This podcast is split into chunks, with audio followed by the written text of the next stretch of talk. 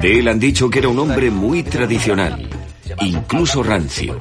Por eso digo que el hombre debe de, de, de estar en su sitio y la mujer en el suyo, no cabe duda, porque la mujer eh, tiene de esos derechos que yo respeto y más. Yo de todas formas siempre he detestado al hombre Blandengue.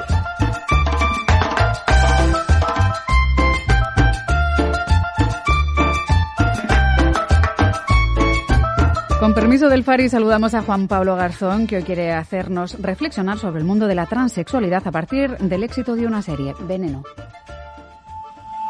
Por suerte, por desgracia, no conocí a Cristina a mediados de los noventa. Ella es Cristina, la Veneno.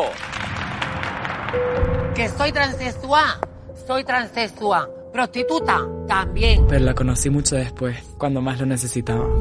Cristina la Veneno es un juguete roto de la televisión. Te podemos hacer unas preguntas. Juan Pablo Garzón, oye, el hombre Blandengue y la Veneno, ¿no? ¿Qué haces? ¿Cómo estás? Vamos a tope, me gusta. Eh, Eso es, vamos, tenemos diez minutos. Me, me, me falta el último capítulo, me lo he venido viendo todos ahora así a, a tope. Esta serie de televisión que está basada en un libro que es Digo ni puta ni santa, la biografía de la Veneno, es de Valeria Vega, que también es una mujer transexual y cuenta la vida de Cristina Ortiz, ¿no? Que es una mujer transexual que tuvo su éxito en los noventa y que mm. vuelve a tenerlo ahora, y está súper guay que lo tenga ahora porque además anda rulando por ahí la posibilidad de que exista una ley que se llama Ley Trans, mm-hmm. que regula el derecho de estas mujeres y que tiene dentro del feminismo un debate súper interesante porque hay quienes se oponen, ¿no?, bajo el argumento de que esta ley borrará a las mujeres. Entonces, en medio de este quilombo fantástico de hit televisivo y de leyes, el hombre Blandengue se pregunta qué tal nos hemos portado con las mujeres trans.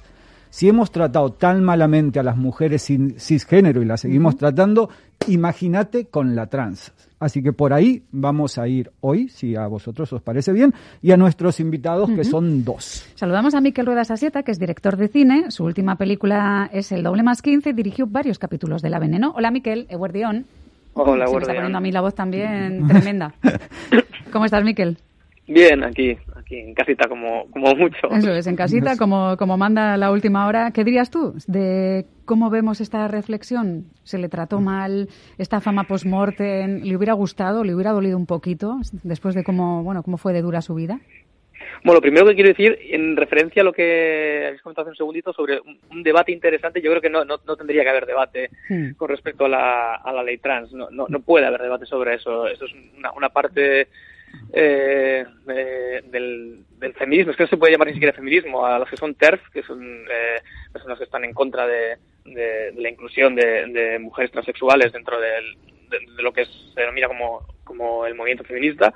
Entonces creo que no no no ha, no ha lugar a ese debate. O sea, las mujeres transexuales son igual de mujeres que el resto de mujeres y, y, y, y el que opine o la que opine lo contrario pues debería estar debería mirarse muy muy muy mucho sus sus sus, sus ideales y lo que piensan en, en, en cuanto al feminismo. Vaya. Uh-huh. Enseguida te pregunto, Miquel, cómo, si te ha cambiado la cabeza en algo cuando has dirigido dos capítulos, bueno, uno el siete, que es igual de los más hardcore de, de, de la serie, pero antes vamos a saludar a la persona que me ha hecho conocer a mí la Veneno a través de Facebook, que es el periodista Diego de la Viuda, que está desde Madrid. Eh, se, le han hecho chiribita los ojos Hola, a Miriam Diego, cuando te nombraba. ¡Qué guardión, Miriam! Hoy, mira, hoy vamos a tener muy poco tiempo para charlar, pero trasladaremos este debate a otro viernes, ¿eh? Hoy la Veneno y luego ya hablaremos de más cosas. Eh, además tienen mucho en común porque, eh, bueno, Diego es fan de la Veneno, pero también es fan de Maribel Verdú, que es la protagonista de El doble más quince. Diego es la... fan, fan de la vida, de la vida hermosa. Cerramos un triángulo aquí con Miquel Rueda, ¿eh? Eso es. Bueno, eh, nada, eh, enseguida vamos contigo, Diego. Eh, Miquel, eh, ¿te cambia la cabeza en, en algo? O sea, te, ¿tenías prejuicios? Digo, porque no sé, para mí en la adolescencia la transexualidad estaba vinculado o a las chicas que se prostituían en la esquina de mi casa, que eran todas transexuales, eh, o porque las, digamos, las prostitutas tenían su lugar y eran más caras, uh-huh. eh, o a la peluquera del barrio que era transexual también, ¿no? Bueno, pero, pero, pero igual que nos ocurría a nosotros cuando cuando hablábamos de homosexualidad, yo yo cuando cuando era adolescente, no, lo, que pasa, lo que pasa es que hay una falta de referentes, no, nunca nunca ha habido referentes eh, y, y entonces eh, eh, cuando estás buscando en, en plena búsqueda de, de referentes, yo cuando estaba en mi adolescencia de repente no tenía referentes homosexuales en los que poder fijarme, ¿no? Decía, es que no, es que esto que está saliendo en la televisión, yo yo no soy eso, entonces lo que hace falta es eh, normalizar, visibilizar eh, una situación que, que está ahí y que, y que es muy, muy diversa. Diego, para quienes no hayan visto ningún capítulo aún o piensen que a lo mejor el contenido de la serie no es para ellos o para ellas, ¿qué les dirías?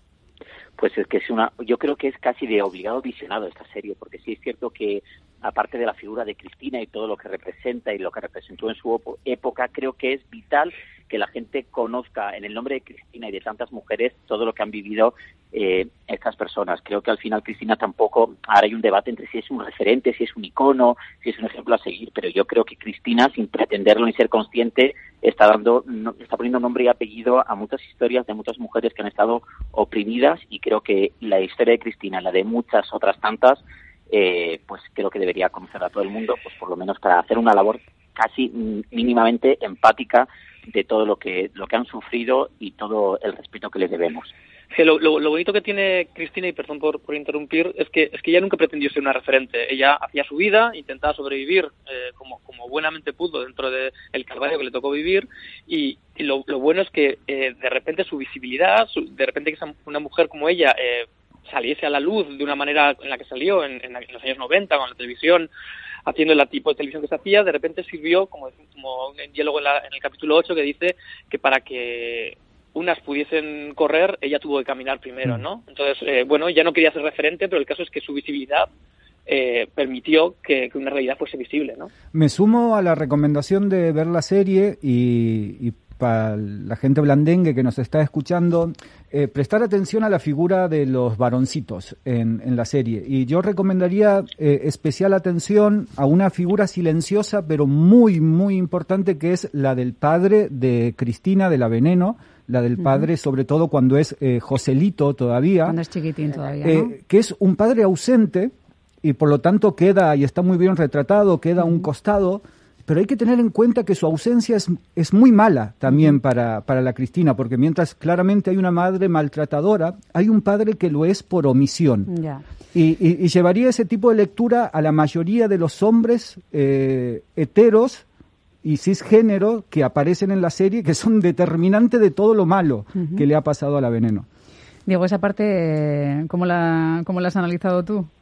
Pues es, es igual, esa, la figura del padre también es vital en la vida de Cristina, porque, bueno, aparte de ser seguidor de Cristina, yo tuve la suerte de poder ser amigo de Cristina personal, entonces ella siempre, la figura del padre la ensalzaba, pero sí es cierto que esa figura del, del varón en la vida de Cristina siempre fue casi, eh, to, el, to, todos sus males venían de los hombres, de los hombres con los que se juntó posteriormente, los hombres que le rodeaban en su vida. El día a día, la figura masculina, Eh, el padre sí es cierto que ella la tenía como en un altar, pero sí es cierto que es lo que dice Juan Pablo, que al final fue un padre que omitió toda llamada de socorro de, de su hija, pero aún así ella seguía demandando y, y pidiendo ese cariño, tanto de su padre como todos los hombres que aparecieron en su vida, que desafortunadamente creo que fueron todos sus males, porque le, le llevaron a, a lo más oscuro y, y, a, y a los infiernos, vamos. Uh-huh.